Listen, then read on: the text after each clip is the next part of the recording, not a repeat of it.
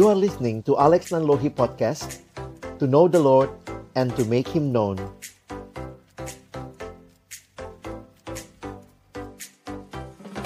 Mari Bapak Ibu, anak-anak yang dikasihi Tuhan, kita berdoa sebelum kita membaca merenungkan firman Tuhan. Kami datang dalam ucapan syukur pagi hari ini Tuhan, kami bersyukur karena kami boleh kembali merayakan kelahiranmu yang memberikan pengharapan itu bagi kami. Terima kasih kami telah memuji-muji namamu, menaikkan doa kami kepadamu dan tiba waktunya bagi kami untuk membuka firman-Mu ya Tuhan. Kami mohon kiranya ketika kami membuka firman-Mu, bukalah juga hati kami. Jadikanlah hati kami seperti tanah yang baik. Supaya ketika benih firman-Mu ditaburkan itu boleh sungguh-sungguh berakar, bertumbuh, dan juga berbuah nyata di dalam hidup kami. Berkati hambamu yang menyampaikan semua kami yang mendengar, juga jaringan kami Tuhan berkati agar pemberitaan firman-Mu tidak terhalang oleh semua kendala teknis kami. Kami menyerahkan waktu ke depan di dalam satu nama yang kudus. Nama Tuhan kami Yesus Kristus Sang Bayi Natal yang kami peringati kelahirannya hari ini. Kami menyerahkan pemberitaan firman-Mu. Amin. Shalom, selamat pagi Bapak, Ibu, dan juga anak-anak yang dikasihi dalam Tuhan Yesus Kristus. Tama-tama saya bersyukur kepada Tuhan, melalui virtual pun Tuhan berkenan boleh memimpin kita di dalam ibadah Natal pada hari ini. Tema kita adalah The Greatest Love. Masuk dalam bulan Desember menjelang tanggal 25. Kita sudah mulai menyiapkan Natal memang masih di dalam situasi pandemi karena corona ini. Dan ini tidak mudah buat banyak dari kita. Ini Natal kedua kita di dalam masa pandemi ini. Tetapi kemudian apa yang sering kali mungkin muncul setiap kali merayakan Natal? Apa sih yang anak-anakku, adik-adikku, apa yang kamu ingat pada waktu merayakan Natal? Mungkin hal-hal ini ya yang kita ingat ya. Santa Claus, pohon Natal, kue-kue, kado-kado. Tetapi kemarin kita tidak lupa bahwa sebenarnya ada hal yang jauh lebih penting. Tentu kita tidak menolak kemeriahan Natal dengan semua bentuk ini. Tetapi ada hal penting yang kita harus ingat ketika merayakan Natal. Karena Natal artinya lahir. Siapa yang lahir pada hari Natal? Siapa yang kita peringati kelahirannya? Bukan Santa Claus. Bukan Frosty the Snowman. Tetapi Christmas is Jesus' birthday.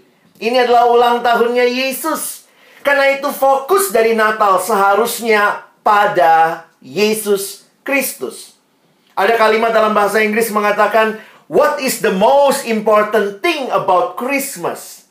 The most important thing about Christmas is the first six letters. C H R I S T. Can you imagine Christmas without Christ tinggal mas. Emangnya mas-mas, bukan ya? Jadi mari kita melihat kembali merayakan Natal dengan fokus kepada Kristus because Christmas is empty without Jesus. And Jesus supposed to be at the very heart of our Christmas. Karena itulah pada hari ini kita juga boleh melihat tema yang penting. The greatest love. Ayat yang terkenal. Yang mungkin sudah sering kita baca. Kita renungkan kembali pagi ini akan menolong kita. Memahami apa yang menjadi bagian yang Tuhan sampaikan kepada kita. Mari kita membaca di dalam Yohanes pasal 3. Yohanes pasal 3 ayat 16.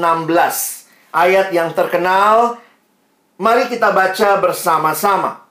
Karena begitu besar kasih Allah akan dunia ini, sehingga ia telah mengaruniakan anaknya yang tunggal, supaya setiap orang yang percaya kepadanya tidak binasa, melainkan beroleh hidup yang kekal.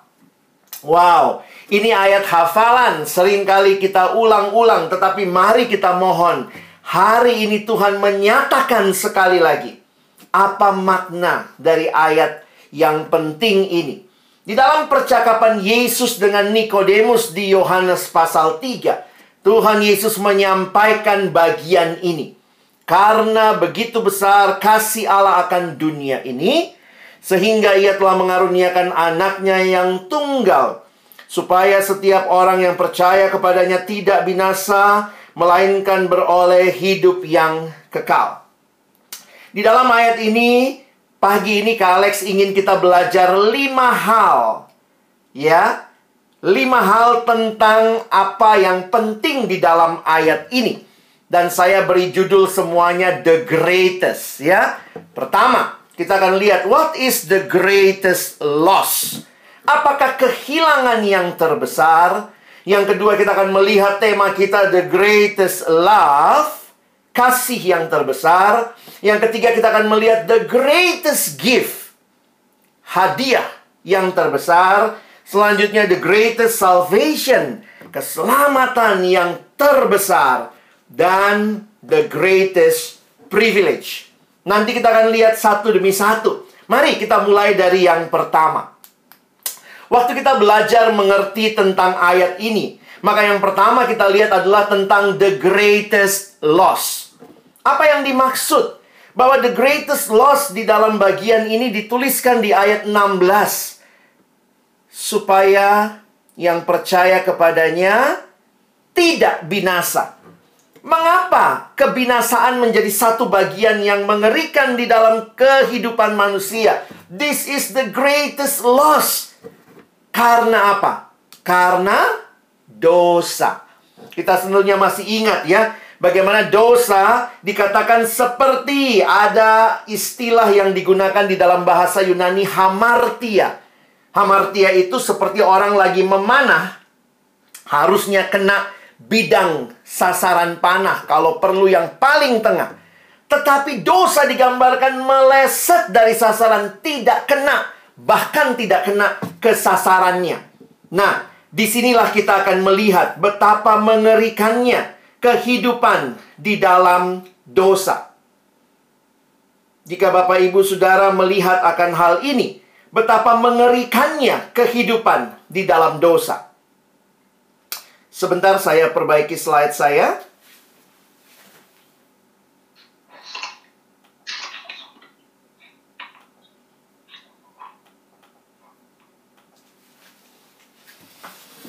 Nah, di dalam dosa yang paling penting apa? Aku, apa yang aku mau, apa yang aku suka. Makanya kalau kita lihat betapa mengerikannya manusia yang dicipta Allah, yang harusnya fokus kepada Allah. Sekarang fokusnya adalah diri sendiri. How do you spell sin? Gimana mengeja dosa? S I N. What is sin? Ada yang mengatakan sin is the I in the center. Akulah yang paling utama. Di dalam dosa kita melihat manusia melihat yang paling penting aku puas, aku senang, aku untung, aku aman, akulah segala-galanya. Bukan Allah, bukan sesama. Nah, adik-adik yang dikasihi dalam Tuhan, ayo, apa yang terjadi dengan hidupmu? Apakah engkau mengalami juga kondisi yang mengerikan ini? This is the greatest loss.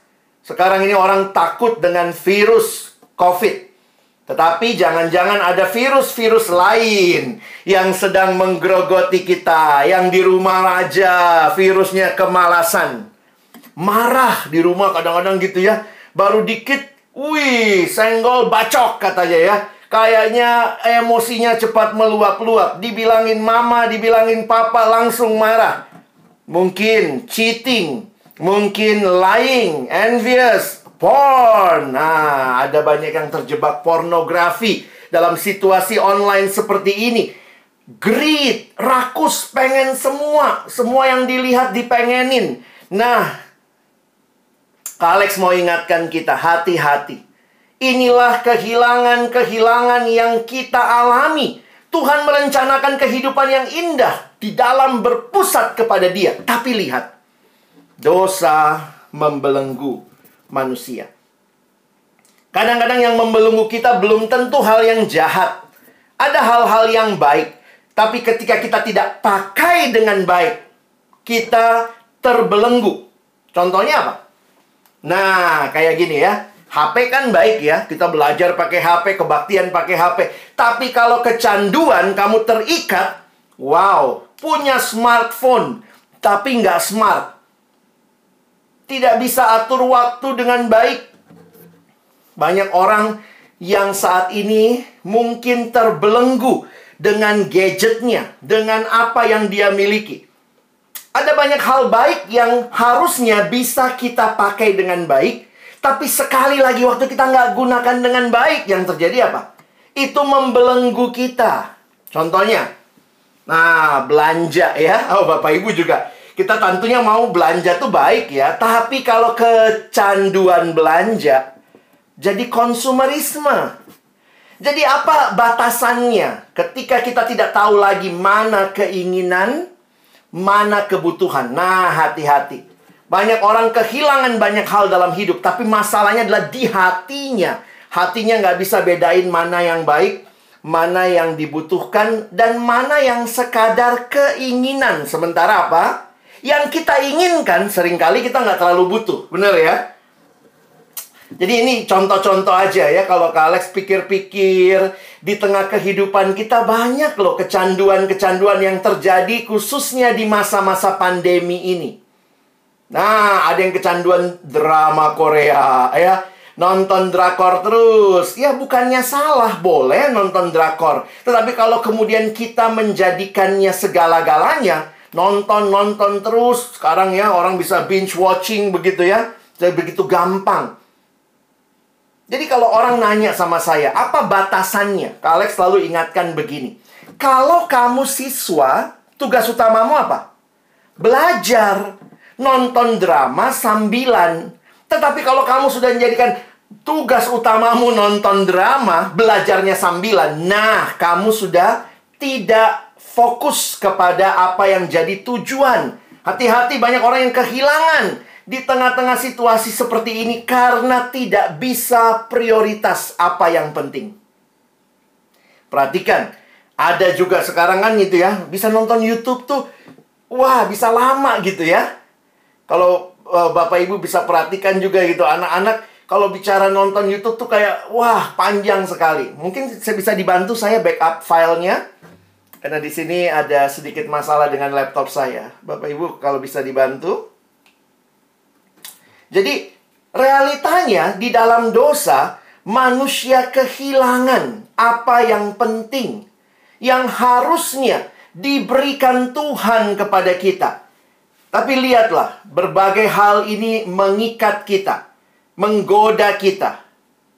Next. Nah, ini contoh-contoh aja ya. Next lagi. Wah, next lagi. Wah, kita pada senang dengan semua ini, tapi jangan-jangan ini sudah mengikat kita. Belum lagi kalau yang cowok-cowok mungkin next ya. Perhatikan nih, ini ya mungkin kamu diikat oleh game online. Next lagi, wah ini kayaknya begitu deket. Next lagi, anim. Jadi sekolah itu jadi sambilan, utamanya nonton ya. Ayo, kita ingat baik-baik kembali ke fokus kita.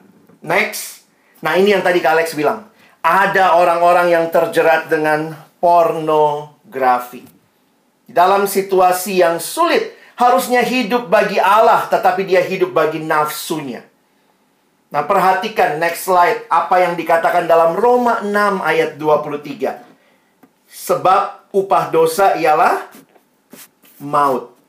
Inilah binasa yang tadi kita lihat. This is the great loss Because the wages of sin is death.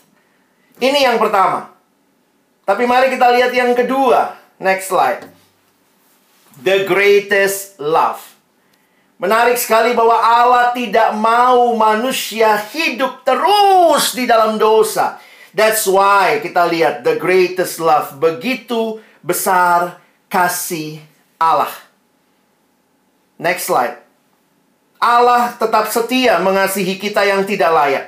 Kita yang berdosa, kita yang masih suka nyontek, kita yang masih sering bicara tidak sopan, kita yang suka melawan guru, orang tua, yang menganggap orang lain lebih rendah, membuli teman, dan lain-lain. Namun ingat, Allah tetap mengasihi saudara.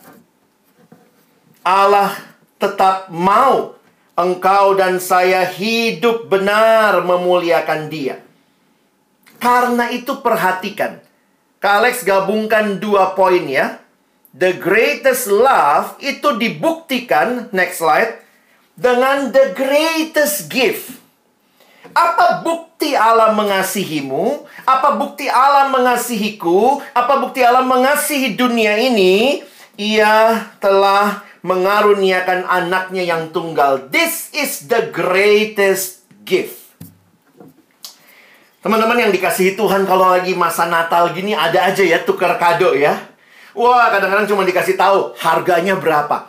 Beberapa kali kalau pas tukeran kado, apalagi kalau nggak ditanya, lu maunya apa gitu ya. Kadang-kadang kado yang kita terima, kita nggak butuh-butuh amat gitu ya. Jadi memang banyak kado kita nggak terlalu butuh. Tetapi ini kado dari Allah yang engkau dan saya sangat butuhkan. Karena kita yang dibelenggu di dalam dosa dan harusnya mati, binasa, mengalami maut. Kita butuh kado ini. Dan kado ini menunjukkan the greatest love that God gave His one and only Son.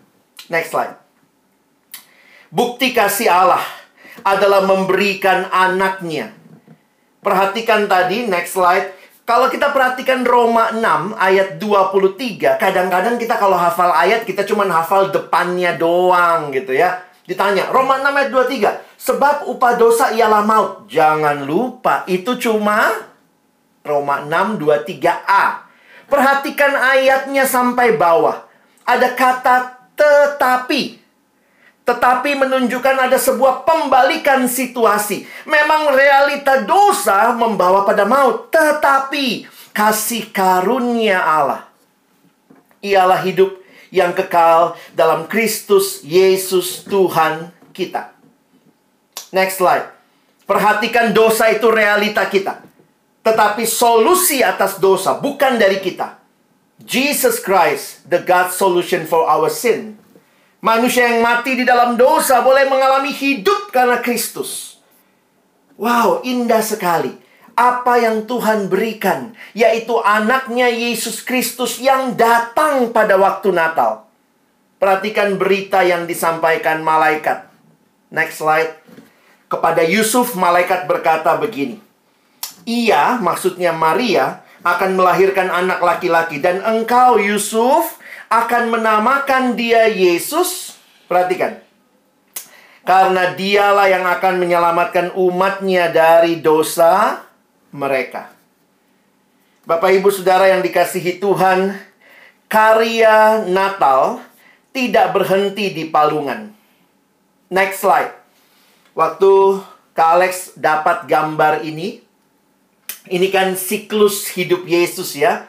Siluet hidup Yesus mulai dari lahir sampai kemudian dia bangkit. Tidak bisa kita lepaskan Natal dari Jumat Agung, dari Paskah, dari kenaikan Yesus. Ini semua adalah sebuah peristiwa yang menyatu dalam diri Yesus. Dimulai di mana? Dimulai di kandang yang hina. Tetapi Yesus tidak berhenti sampai di situ. Dia bertumbuh besar. Dia melayani dia bahkan menyerahkan dirinya mati dan bangkit. Memberikan kemenangan bagi kita. Di mana Yesus bilang sudah selesai? Di mana? Di kayu salib. Yesus nggak bilang udah selesai di palungan ya. Coba kalau dia ngomong sudah selesai, wih ada anak bayi ngomong langsung orang-orang gembala itu lari semua ya. Karena Yesus tidak hanya datang untuk lahir di palungan. Tetapi dia datang memberikan nyawanya Next slide. Yesus membayar harga yang sangat mahal untuk penebusan kita. Kalau kita nonton film Passion of the Christ, kita tahu bahwa betapa mengerikannya siksaan yang dia alami. Tetapi ini semua apa yang sedang Tuhan mau sampaikan. Next slide. Dengan pengorbanannya di salib, Yesus ingin mengatakan kepadamu, kepadaku, Aku mengasihimu. Next. Hamba Tuhan Pendeta Billy Graham berkata, Allah membuktikan kasihnya pada kayu salib. Ketika Kristus digantung berdarah dan mati, itulah saatnya Allah berkata kepada dunia, Aku mencintaimu. This is the greatest love yang dimulai di, di kandang hina di Bethlehem. Tetapi kemudian berpuncaknya adalah di karyanya di Bukit Kalvari. Karena itu, ada kalimat indah ya. Next slide. Nah, ini susah diterjemahkan. Ada permainan kata di sini. Dikatakan, if we are looking for a definition of love, we should look not in a dictionary, but at Calvary. Inilah kasih yang luar biasa. Di mana kasih itu? Bukan di kamus, tapi lihat Bukit Kalvari. Kalau anak sekarang bilang love gimana? Wih, langsung tangannya Korea gini ya. Coba next slide. Ah, apakah ini kasih? No. Next. This is love. Buat kita orang percaya, love-nya bukan hanya hati, tetapi lihat kayu salib. That is the greatest love, the greatest gift yang engkau dan saya butuh. Kenapa Tuhan kasih ini sama kita? Next slide. Supaya kita tidak binasa, melainkan beroleh hidup yang kekal. This is the greatest salvation. Karena itu bagi kita yang percaya kepada Kristus, perhatikan next slide. Kita bisa berkata aku bebas. Bukan lagi hidup terikat. Bukan lagi hidup dalam kehilangan, tetapi hidup di dalam kelimpahan karena jasa kebenaran Kristus yang kita alami. The greatest loss, the greatest love, the greatest gift, the greatest salvation. Nah, yang terakhir, yang kelima. Next slide. Ini Kak Alex ambil dari Injil yang sama, walaupun ayatnya beda ya. What is the greatest privilege bagi engkau dan saya yang percaya. Perhatikan Yohanes 1 ayat 12. Tetapi semua orang yang menerimanya diberinya kuasa supaya menjadi anak-anak Allah, yaitu mereka yang percaya dalam namanya. Engkau percaya pada Yesus yang lahir, yang mati, yang bangkit, maka engkau dan saya yang percaya yang menerima dia, kita dikatakan anak-anak Allah. Next slide, coba lihat ayat ini. Galatia 4 ayat 4 dan 5. Tetapi setelah genap waktunya, maka Allah mengutus anaknya yang lahir dari seorang perempuan dan takluk kepada hukum Taurat. Ia diutus untuk menebus mereka yang takluk kepada hukum Taurat. Supaya, perhatikan. Supaya kita diterima menjadi anak. Wah, ini indah sekali.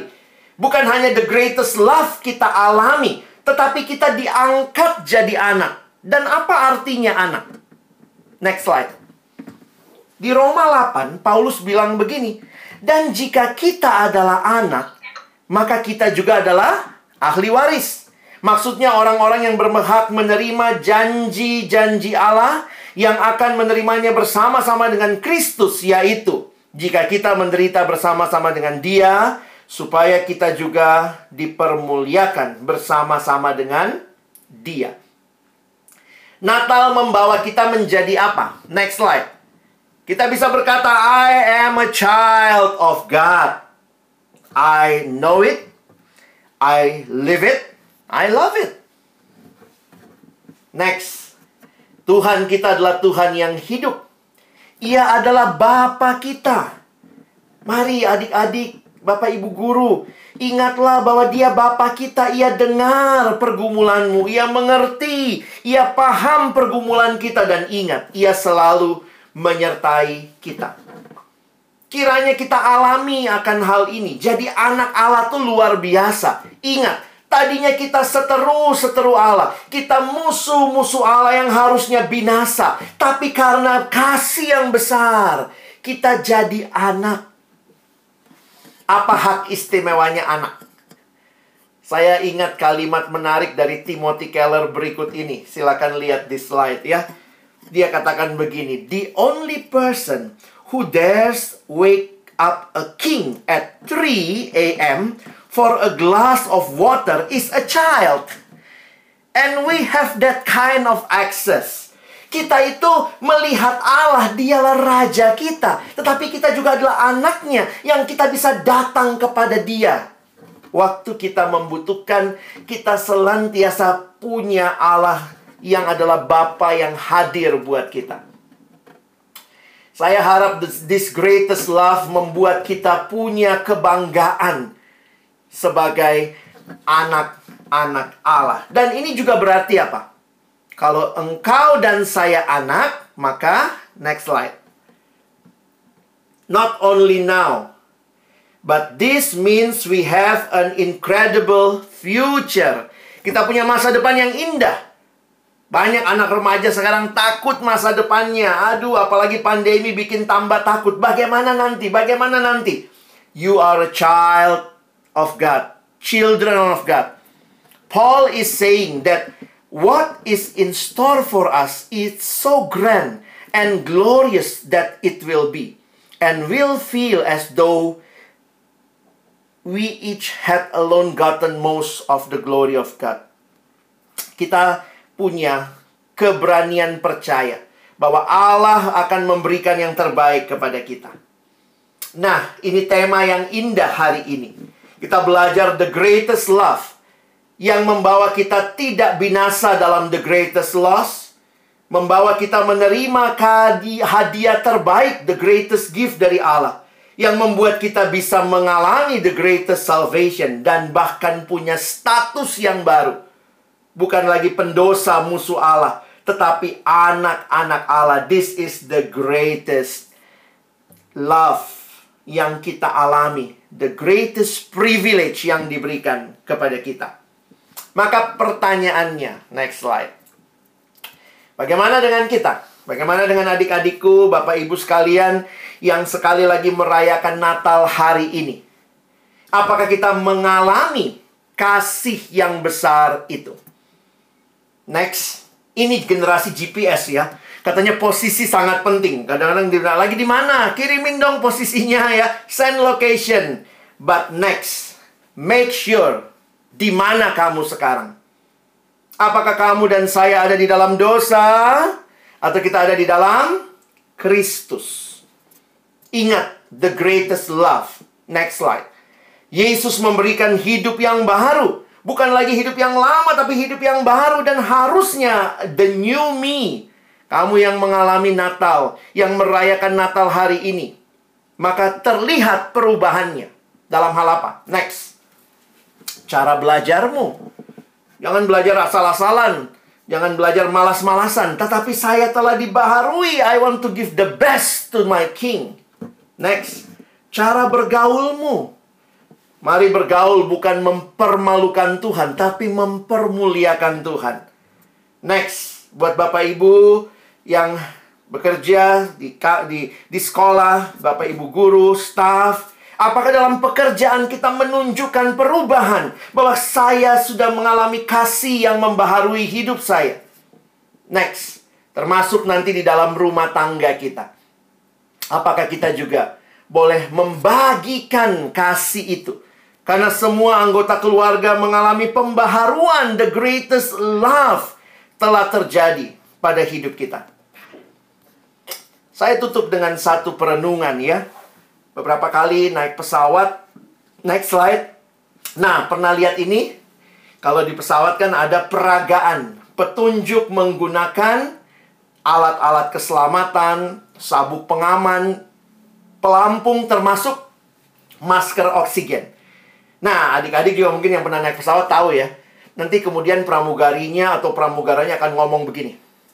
Bapak, Ibu, penumpang yang terhormat, jika tekanan udara di kabin mendadak menurun, maka masker oksigen seperti ini akan keluar dari panel di atas Anda.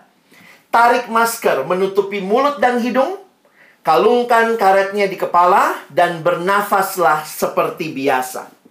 Tapi yang buat Kak Alex cukup terkesan adalah next. Coba lihat. Lalu ada kalimat begini. Bagi Anda yang bepergian dengan orang yang harus membutuhkan pertolongan, pertama pakailah masker Anda lebih dahulu, lalu kemudian tolonglah mereka yang lain. Bapak, Ibu, adik-adik yang dikasihi dalam Tuhan, waktu saya dengar dan merefleksikan hal ini, saya pikir kalau dalam hidup rohani kita telah mengalami the greatest love. Bagaimana selanjutnya? Tolonglah yang lain. Ceritakan kasih yang menyelamatkan ini, kasih yang memberikan kelepasan ini, kasih yang memberikan pembaharuan ini. Tidak heran Rasul Yohanes berkata dalam suratnya. Next slide. 1 Yohanes 4 ayat 11. Saudara-saudaraku yang kekasih, jikalau Allah sedemikian mengasihi kita, maka haruslah kita juga saling mengasihi. When you experience the greatest love, then you want to share it to others. Kalau engkau alami kasih yang besar, maka kita pun rindu membagikannya. Tidak heran tema dari persekutuan gereja Indonesia dalam Natal tahun ini. Next slide. 1 Petrus 1 ayat 22. Karena kamu telah menyucikan dirimu oleh ketaatan kepada kebenaran, sehingga kamu dapat mengamalkan kasih persaudaraan yang tulus ikhlas. Hendaklah kamu bersungguh-sungguh, saling mengasihi dengan segenap hatimu. Bapak, ibu, saudara yang dikasihi Tuhan, hari ini jangan cuma menikmati the greatest love, bagikanlah that greatest love. Dunia yang sedang sulit dengan pandemi ada begitu banyak orang di sekitar kita yang mungkin membutuhkan kasih kita. Tidak selamanya orang butuh uang lah, ya. Jangan selalu mikir kalau bantu orang bentuknya uang, ya. Saya ingat sebagai penutup kalimat dari Bapak Santo Agustinus. Next slide. Satu waktu Santo Agustinus ditanya, bagaimana bentuk dan rupa kasih itu? Lalu Santo Agustinus menjawab, next. Kasih memiliki tangan untuk menolong orang lain. Next. Kasih memiliki kaki untuk menghampiri mereka yang miskin. Next. Kasih memiliki mata untuk melihat kebutuhan-kebutuhan orang lain. Next. Kasih memiliki telinga untuk mendengar rintihan mereka yang menderita. Next. Demikianlah rupa kasih. Jadi kalau Bapak Ibu Saudara saat ini adik-adik di rumah, mari belajar mengasihi ya. Kalau kamu sudah experience the greatest love, kadang-kadang apa yang bisa kamu lakukan? Mungkin puk-puk mama gitu ya. Peluk papa, say thank you. I just want to give my heart to you. Ini situasi sulit loh. Mungkin orang tuamu sedang bergumul. Mungkin juga dalam suasana di rumah. Mari kita mungkin memberi telinga untuk mendengar. Jangan terus-menerus bikin orang tua kesel. Bapak Ibu sekalian mungkin juga kita dalam kehidupan bersama rumah tangga jadi guru saat ini nggak nggak mudah ya. Pertama mesti ngajarnya kadang online, anak sendiri di rumah juga harus diperhatiin, keluarga, wah itu pasti nggak mudah. Kadang-kadang yang kita butuhkan adalah ada orang yang mendengar, ada orang yang mungkin peduli dengan pergumulan kita, dan kita bisa saling mendoakan. Buka tanganmu lebar-lebar Melangkahlah dalam kaki yang Tuhan berikan. Buka matamu untuk melihat kebutuhan. Berikan telingamu. Karena kasih bukan hanya untuk dialami, tetapi juga untuk dibagikan. Makanya bahasa Indonesia itu paling gampang menjelaskan kasih dibanding semua bahasa di dunia. Apa itu kasih? Kasih, ya kasih, ya. What is love? Love is giving. Kasih, ya kasih. Love is not taking. If love is taking, taking, taking, that is not love, that is rampoking. Kasih itu apa? Ya kasih. Dan karena Tuhan sudah mengasihi kita, let us give our love to others. Next slide. Sebagai penutup, ingatlah, Natal bukan sekadar perayaan, tetapi Natal adalah perubahan. Selamat menyambut Natal 25 Desember 2021 dan memasuki tahun yang baru, tahun 2022 yang di dalamnya kita terus mengalami the greatest love untuk kita juga berbagi kasih kepada dunia. Tuhan memberkati kita, mari berdoa. Tuhan terima kasih buat firman-Mu. Terima kasih buat setiap hati yang terbuka di hadapan-Mu. Kami mohon tolong kami mengalami kasih yang besar, memandang kepada karyamu yang sempurna bagi kami. Keselamatan yang kami terima, kami tidak lagi terhilang dalam dosa. Tapi sekarang kami boleh hidup bagimu. Terima kasih banyak Tuhan. Sekali lagi tolong kami. Bukan cuma jadi pendengar-pendengar firman yang setia. Mampukan dengan kuasa pertolongan dari rohmu yang kudus. Kami dimampukan jadi pelaku-pelaku firmanmu. Di dalam hidup kami di dalam keseharian kami. Ini doa kami di dalam nama Tuhan Yesus Kristus. Kami sudah berdoa. Amin.